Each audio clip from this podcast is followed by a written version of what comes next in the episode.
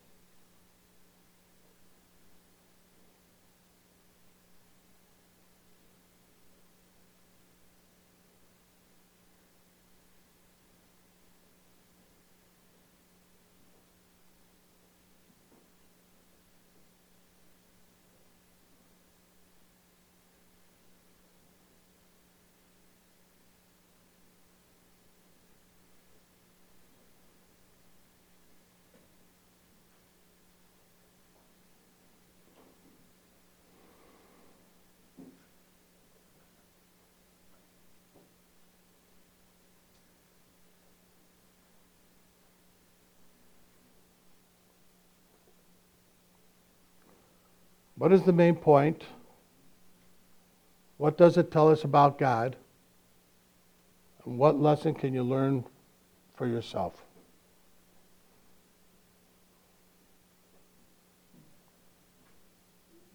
It is absolutely astounding when I ask you to talk. Uh, but otherwise, not so much.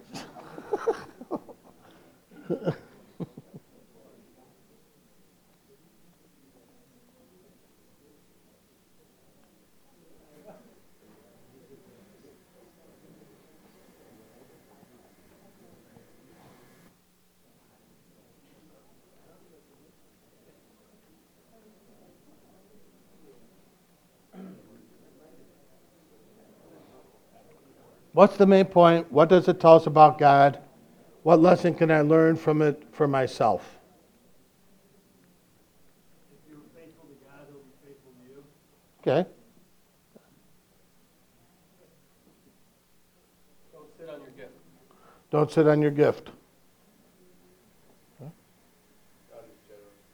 God is generous. Pardon? Don't walk in fear. Pardon? Oh, that was just, okay. Go out and spread the gospel. Go out and spread the gospel. Webster defined potential as something that has the promise to develop and become real. Something that has to be able to develop. Um, one of my first cars was a 1956 Ford. Uh, I was like 17 and I got a, or 18, I got a 1966 Ford uh, with a 300, 350 uh, police interceptor engine. I really don't know what that means. It's just that they told me it was fast. Um, and, I, and I bought it for $150. Okay. Now, when you buy a car for $150, now remember, it was like 12 years old, and bought it for $150, you don't get a five year, 50,000 mile warranty on it. And as I was driving it home, I sort of said, well, this is a fast car, so I got on it. And as soon as I got on it, I blew a U joint. Now, Brian, how, how much does it cost to replace a U joint? Yeah. Back then, I think it was like 15. you know. But I, I, in my mind, blowing, this car is worthless. You know, and and what I realized is that when they put in the new engine and did everything else, they didn't align it right. So every time I stepped on the gas, like fast, it busted the U joint. So the car had great potential, but it, it was worthless. you know, to you. to, me, yeah, to me. Um, now I I recall the story that I sold it for like twenty five dollars. Al Albert, who was here last week, said, No, that's not what happened at all. There was a carnival in town. You took it to the carnival, and you charged 50 cents a person to hit it with a sledgehammer. and that, that, that made more sense to me, but, you know. Um, and I thought about all of that, and I think that there's hundreds of people that go to church every, every week. Hundreds of people. And they call themselves Christians, but at the same time, they're like my car. It's like they're there, have great potential, but they're stuck in neutral. They're just stuck in neutral. Uh, they're nice people. They claim to love the Lord. They have real potential to be used by God to influence His kingdom, but they're not moving at all. They're not productive. Um, and as we look at this parable, we need to realize that the key is not so much to identify what we have, but how are we using what we have been given. And there's a tendency for people to just think of this as financial. This isn't a, a, a parable about finances. It's a parable about, about every single thing that God has given you. Okay? Whatever gift it is, whether it be the gift of mercy, be the gift of teaching, whether it be the gift of worship, whether it be the gift of prayer, whether it be give, whatever the gift is, it's how are you using it?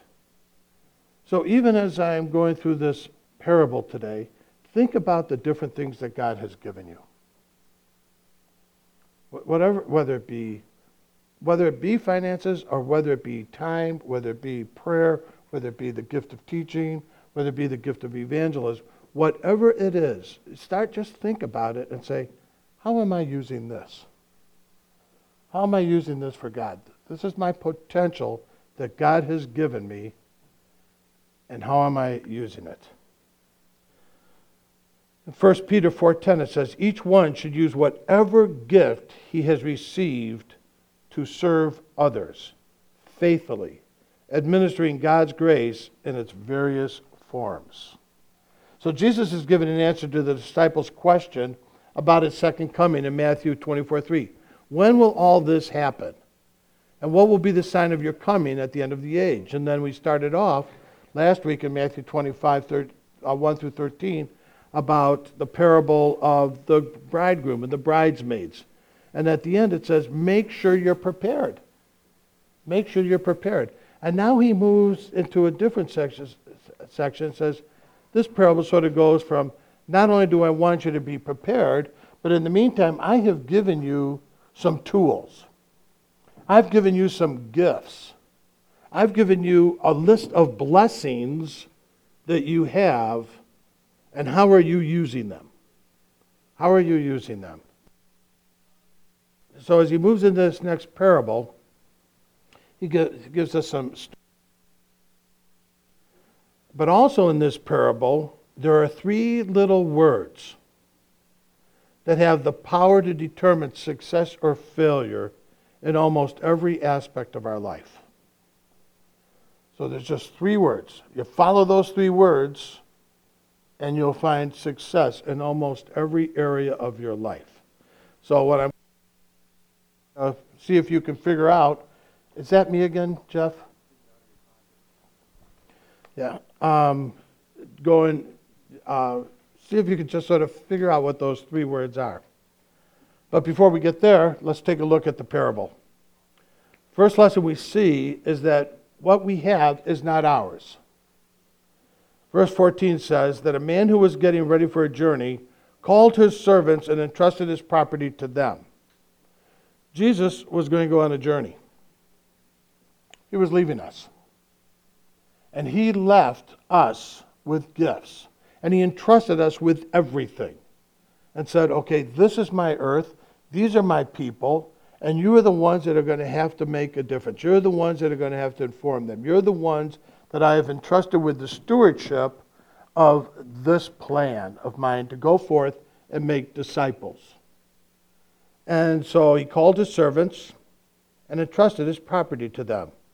And it was very common for the wealthy of that time to go on these trips, whether it be trading, whatever it may be, and they'd have these trusted servants that they would turn over their property to.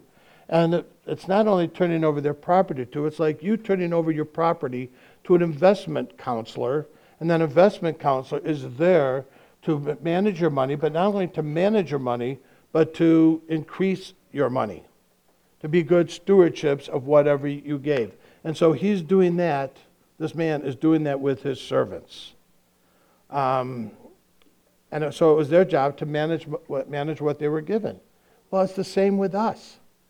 God has said, I've given you these things. It is your job to manage them. Uh, and we're expected to bring a return on the things that God has given us.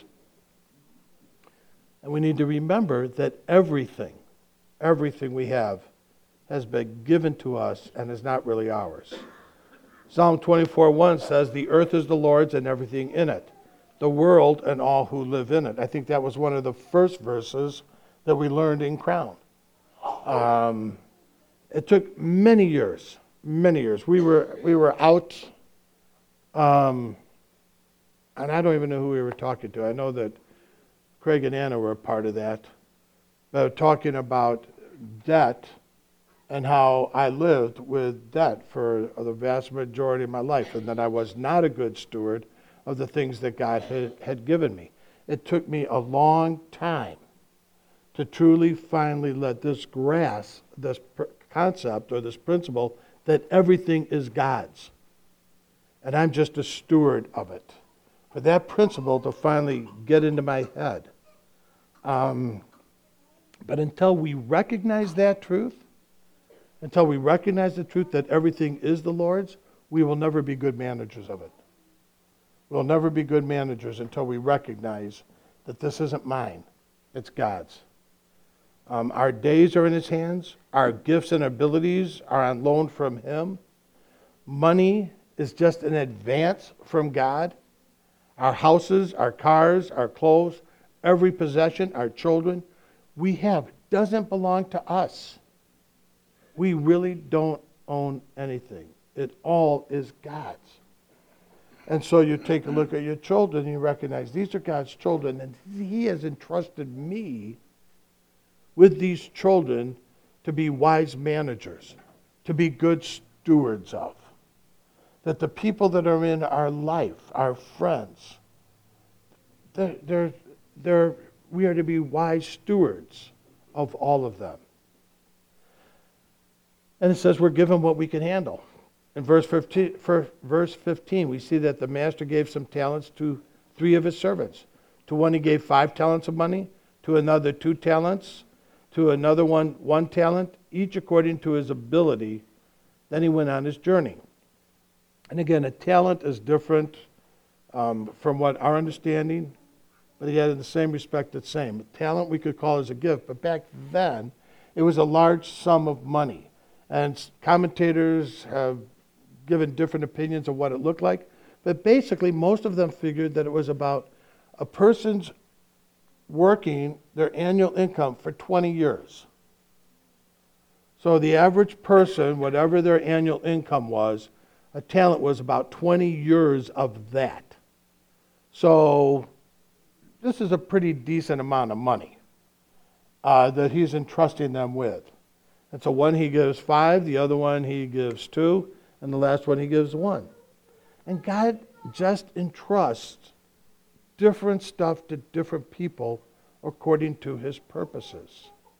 In other words, he knows what we can handle, and he has a purpose for what he gives. Uh, in 1 Corinthians 12, it says, To each one just as he determines. Not as we determine, but just as he determines.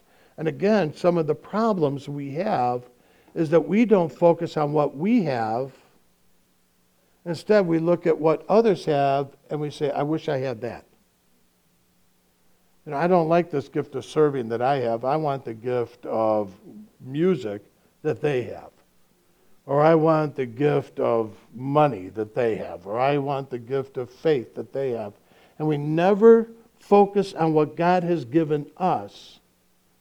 Instead, we look at what other people have and say, I'm not as good as.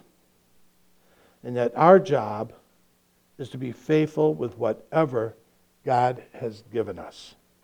And do we trust God to know more about us than we know about ourselves? Because if we're trusting God that He knows more about us than we know about ourselves, then we can release all of those comparison issues and say, well, this is what God has given me. Again, God gives us opportunities according to our abilities. And it's not our job to worry about what we don't have, it's our job to make the most of what we do have. So when it comes to how we spend our lives, we need to take an inventory of all that we have been given and ask yourself, am I investing it or am I burying it? So if you have the gift of serving, are you investing it or are you bearing it? If you have the gift of prayer, are you investing it or are you bearing it? If you have the gift of compassion, the gift of mercy, whatever it is, are you using it or are you bearing it? Um, and that's what, if you have the, whatever it is, how are we using it? Um, so we must invest what we've been given. Verse 16 tells us that the man who received five talents went at once and put his money to work and gained five more. The guy who got two talents did the same thing, also doubling his master's money, ending up with four talents. Verse 18 describes the different approach of the third servant. But the man who had received the one talent went off, dug a hole in the ground, and hid his master's money. Now, even though we don't read about any specific instructions that the master gave to each one of the servants that he gave money to, the first two went out and multiplied what they had received. See, our potential is God's gift to us. I forget who, it's, who said it. It might have been A.W. Tozer. You are the only person on earth who can use your ability. You are the only person on earth who can use your ability. And if you believe that God loves you and gifts you, He's given you abilities. And if you're not using those abilities, that you're bearing your talent. You're bearing whatever God has told you to be a steward of. So are you investing in what God what you have been given regardless of what it is? or have you buried your blessing and kept it hidden from others? See, we are accountable for what God has given us. In verse 19, after a long time, the master of those servants returned and settled accounts with them. Settled accounts with them. That has sort of like, okay, it's time now. Let me see what you've done. Uh, and Jesus is coming again. And there will be a day of reckoning. While most of us believe that in our heads, we don't always live with that certainty in our hearts. So, yeah, Jesus is coming again, but I don't have to worry about that today. And since I don't have to worry about that today, I really don't have to use my gift today because I'll wait to use it when I'm pretty sure that God's coming back sooner. And so we postpone using what we believe. So we acknowledge it in our head, but it hasn't translated into our hearts. Uh, if we would think more about his return, we'd be more focused on making eternal return on investments.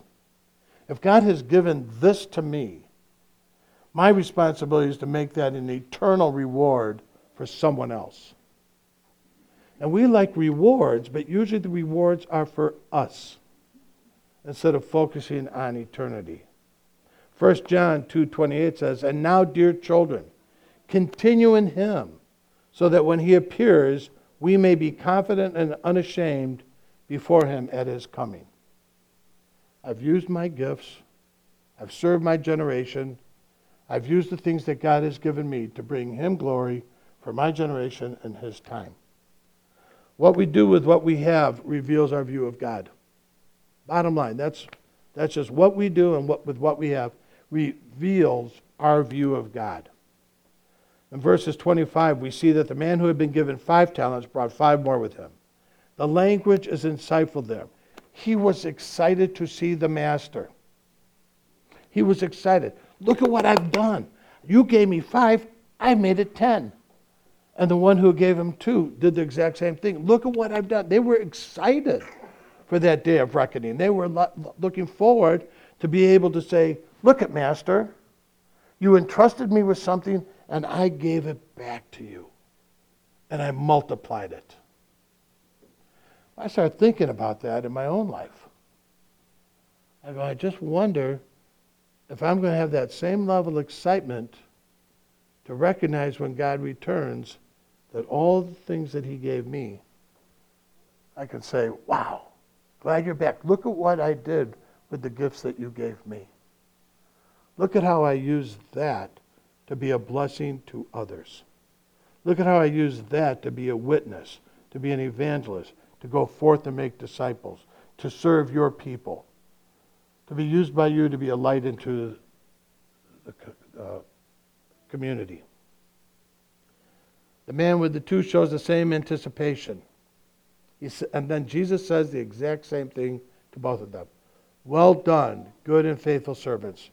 You have been faithful with a few things. I will put you in charge of many things. Come and share your master's happiness. You want to be happy? It's right there. Way to be happy is just to serve the master and to use the things that he has given you to his fulfillment. The one talent guy came a bit more reluctantly and said in verse 24, I, I know that you were a hard man. Now, notice the first words out of his mouth. They were about himself. I knew you were a hard man. The other two, master. They focused immediately on the master. Master, you entrusted me. One focuses on self, one focuses on the master. Um, and so the third guy just had a wrong view of the master. And he had his mind made up before he even received his talent. He looked at the master as someone who was harsh and hard instead of loving and gracious. Instead of loving and generous, he said, No, you're limited, you're harsh, you're judging, If I don't do it all perfectly, I'm going to be in trouble, so I just won't do anything. And again, Tozer said, what we think about God is the most important thing about us. So last week we talked about what is that one thing? The most important thing in your life is how you view God. Because how you view God will define everything else you do. If you believe that God is gracious and loving and caring and generous and compassionate and understanding, you will go to God with every problem you have. If you believe that God is harsh and hard and judgmental, you will keep secrets from God. Even though you know you can't keep secrets from God, that's how you will act. So it's how you view God is the most important thing about us. A faulty view of God can lead to excuses. In verse 25, this man declares that the reason he didn't do anything with what he had been given us was because he was afraid. Well, God, I know you gave me this, but I was afraid. And so I didn't do anything. Faulty view of God. His fear paralyzed him, and so he decided to play it safe. He hid the money to make sure it wouldn't be lost.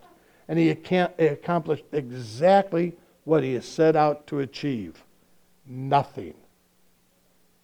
He accomplished nothing. And the excuse he offers reveals his disobedience. And it's a classic shift of blame. When a person is confronted with what they have not accomplished, we usually react, we react instead of respond, and it's always someone else's fault. I would have done it, but. And as soon as you hear somebody say, but, you have now entered into the world of the infamous but people. You know? They understand truth. But the reason they don't do it is because of somebody else. So, yes, God, I understand. Yes, I gave you the talents. I know you gave me all this. I know you did all that. I know that you love me. I know that you're full of grace. I know all this, but I was afraid. I was afraid. And so, what defines their behavior? The words before but or the words after but? I believe, but I was afraid. So even in our own selves, when we're sitting there talking, I know that God's going to do this, I know that God's going to do this, I know that God's going to do that, and then we th- add that word to it. So, do I? Are we having time to explain to our children what I just said? okay.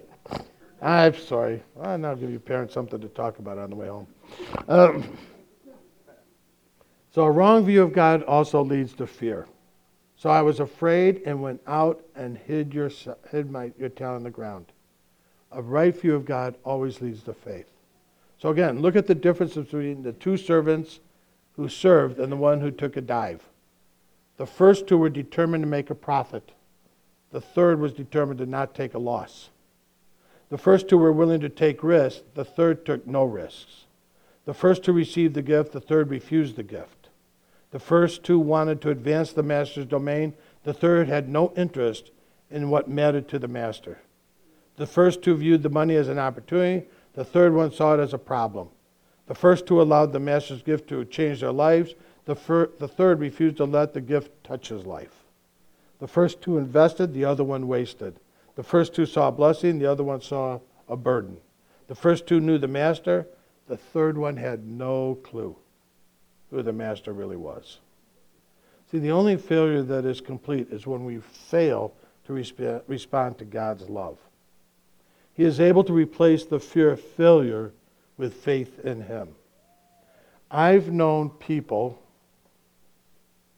and if you read my um, snapshot this week, I was one of them, that wouldn't play sports because they can't be on the starting team. So I just don't play. It's not about learning, it's not about developing, it's not about being a part. It's if I'm not the starter, I don't play. So if they don't think they're going to be the best player, then they're not, they're not going to play at all.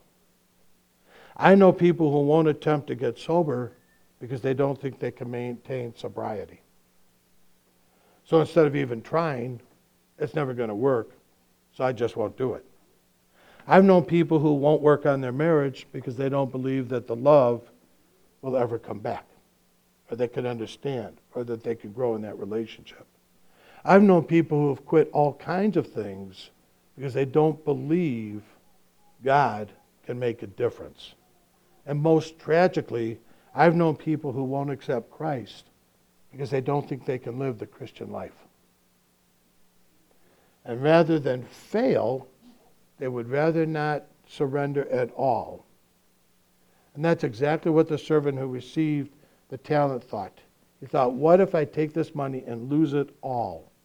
It's safer to do nothing. Now imagine if that servant had just done something different. If he had said, you know what, I really don't know how to invest, I'm just going to take it to the bank and I'm going to put it in the bank. And afterwards, he's, the master came and said, Master, you gave me this, I put it in the bank, I made, you know, interest on it, and so you gave me one talent, and, you know, I made 20% on it. The master would have said, Well done, good and faithful servant. The reason he said he wasn't is because he didn't do anything, anything with the gift that God had given him. Verse 26 reveals that the master saw right through the flimsy excuses of the servant when he said, You wicked and lazy servant. See, the worst kind of failure is when we don't do anything. Because when we don't do anything, we have closed the door on God continuing to change us. We've closed the door on God continuing to transform us. We've said, That's it. I'm not doing anything. I'm done. Um, and amazingly, instead of owning his guilt, he behaves as if the master should have given him credit for not for having been so cautious. And again, I'm convinced that laziness is extremely dangerous in every area of our lives. When we think we can put something off until later, we will eventually discover that one day be too late. Hebrews 6 11 through 12.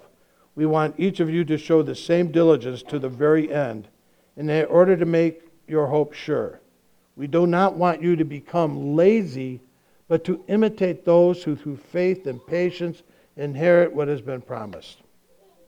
Because this third guy did not use what he had been given, he lost it. He just lost it. Take the talent from him and give it to the one who has 10 talents. It's the use it or lose it principle. And it works the same way in your life. Whatever God has given you to use, use it or just lose it. And the more you use it, it will increase in your life. The less you use it, the less you'll have.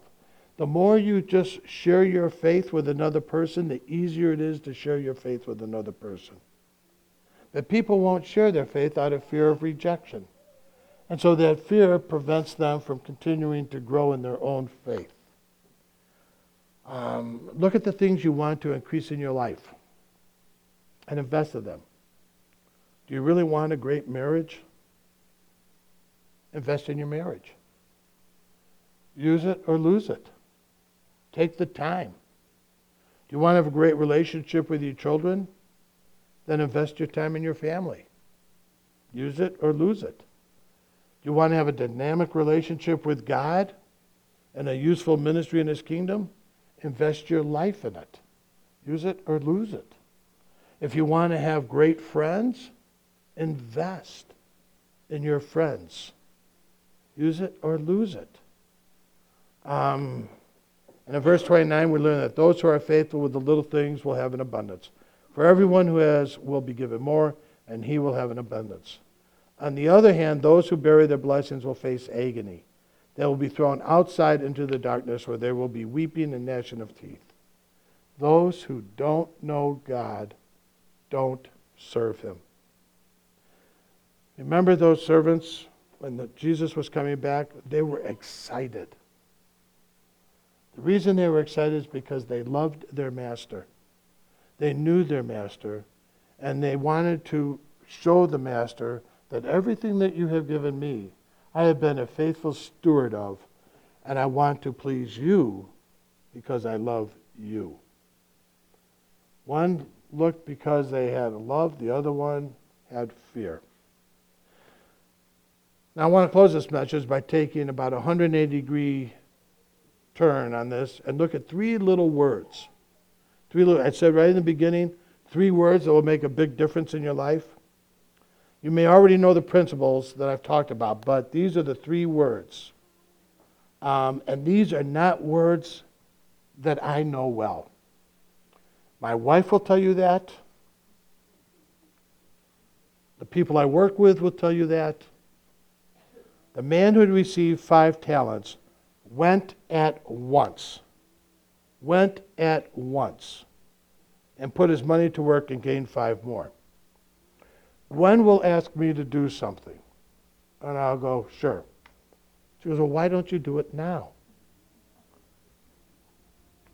I don't know, It'll still be there tomorrow. And I mean, this is, this is, this is an area of my life where I am so guilty. Something has to be done, and instead of just doing it right then when it needs to be done, it doesn't, I just put it off.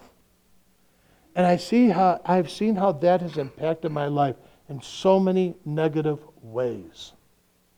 If there was one thing that I probably would have changed in my life, is that would have been that it. If I knew I had to do something, do it then. Do it now. Don't put it off. Don't wait. I was with a group of pastors, and we were talking about some of these same types of things. Um, they were confessing their laziness, and I was just going to gossip about it. Um, but one of them said when they first moved to Aurora, one of the first men they met was Paul House. And they went to his office. And he looked at Paul's desk, and there was nothing on it. There were no papers on it, there was nothing on it. And he said, How can you be the superintendent of the school and not have tons of papers all over the place? And Paul just said one thing was, whenever I have something to do, I do it now. So if there's a piece of paper that says call so and so, I call so and so and I throw the piece of paper away. I do it now. And I thought, he's my hero. because because I I haven't done that. And I just know for me, if God's telling me to do something, do it now. Don't wait. Um, see, they were all given a job, and they went at once. They got started immediately. He was given a job to do, and he didn't procrastinate. He went at once. Whatever it is that you need to accomplish in your life, there is something you can do today to get started. If you need to take charge of your health, you can start today. If you need to make some changes in your professional life, you can start reworking your resume today. If you need to make some changes in your personal life, you can do it today. If you need to reconcile with someone in your life, you can make that first phone call today, or you can write that first letter today. If you need to get out of debt, you can put $5 in, to the side today. It's $5 more than was there yesterday. Um, there are some of you who need to get things straightened out with God. If you've never made that personal commitment to Jesus Christ, you can do that today. The greatest success is when we ne- recognize something and we do it now. Went at once. The servant who was given five talents was called good and faithful because he went at once. I'm challenging you to do the same thing. You know what you need to do.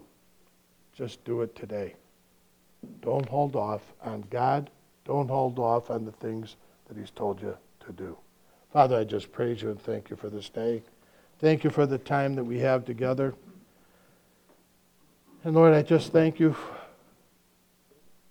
for your word.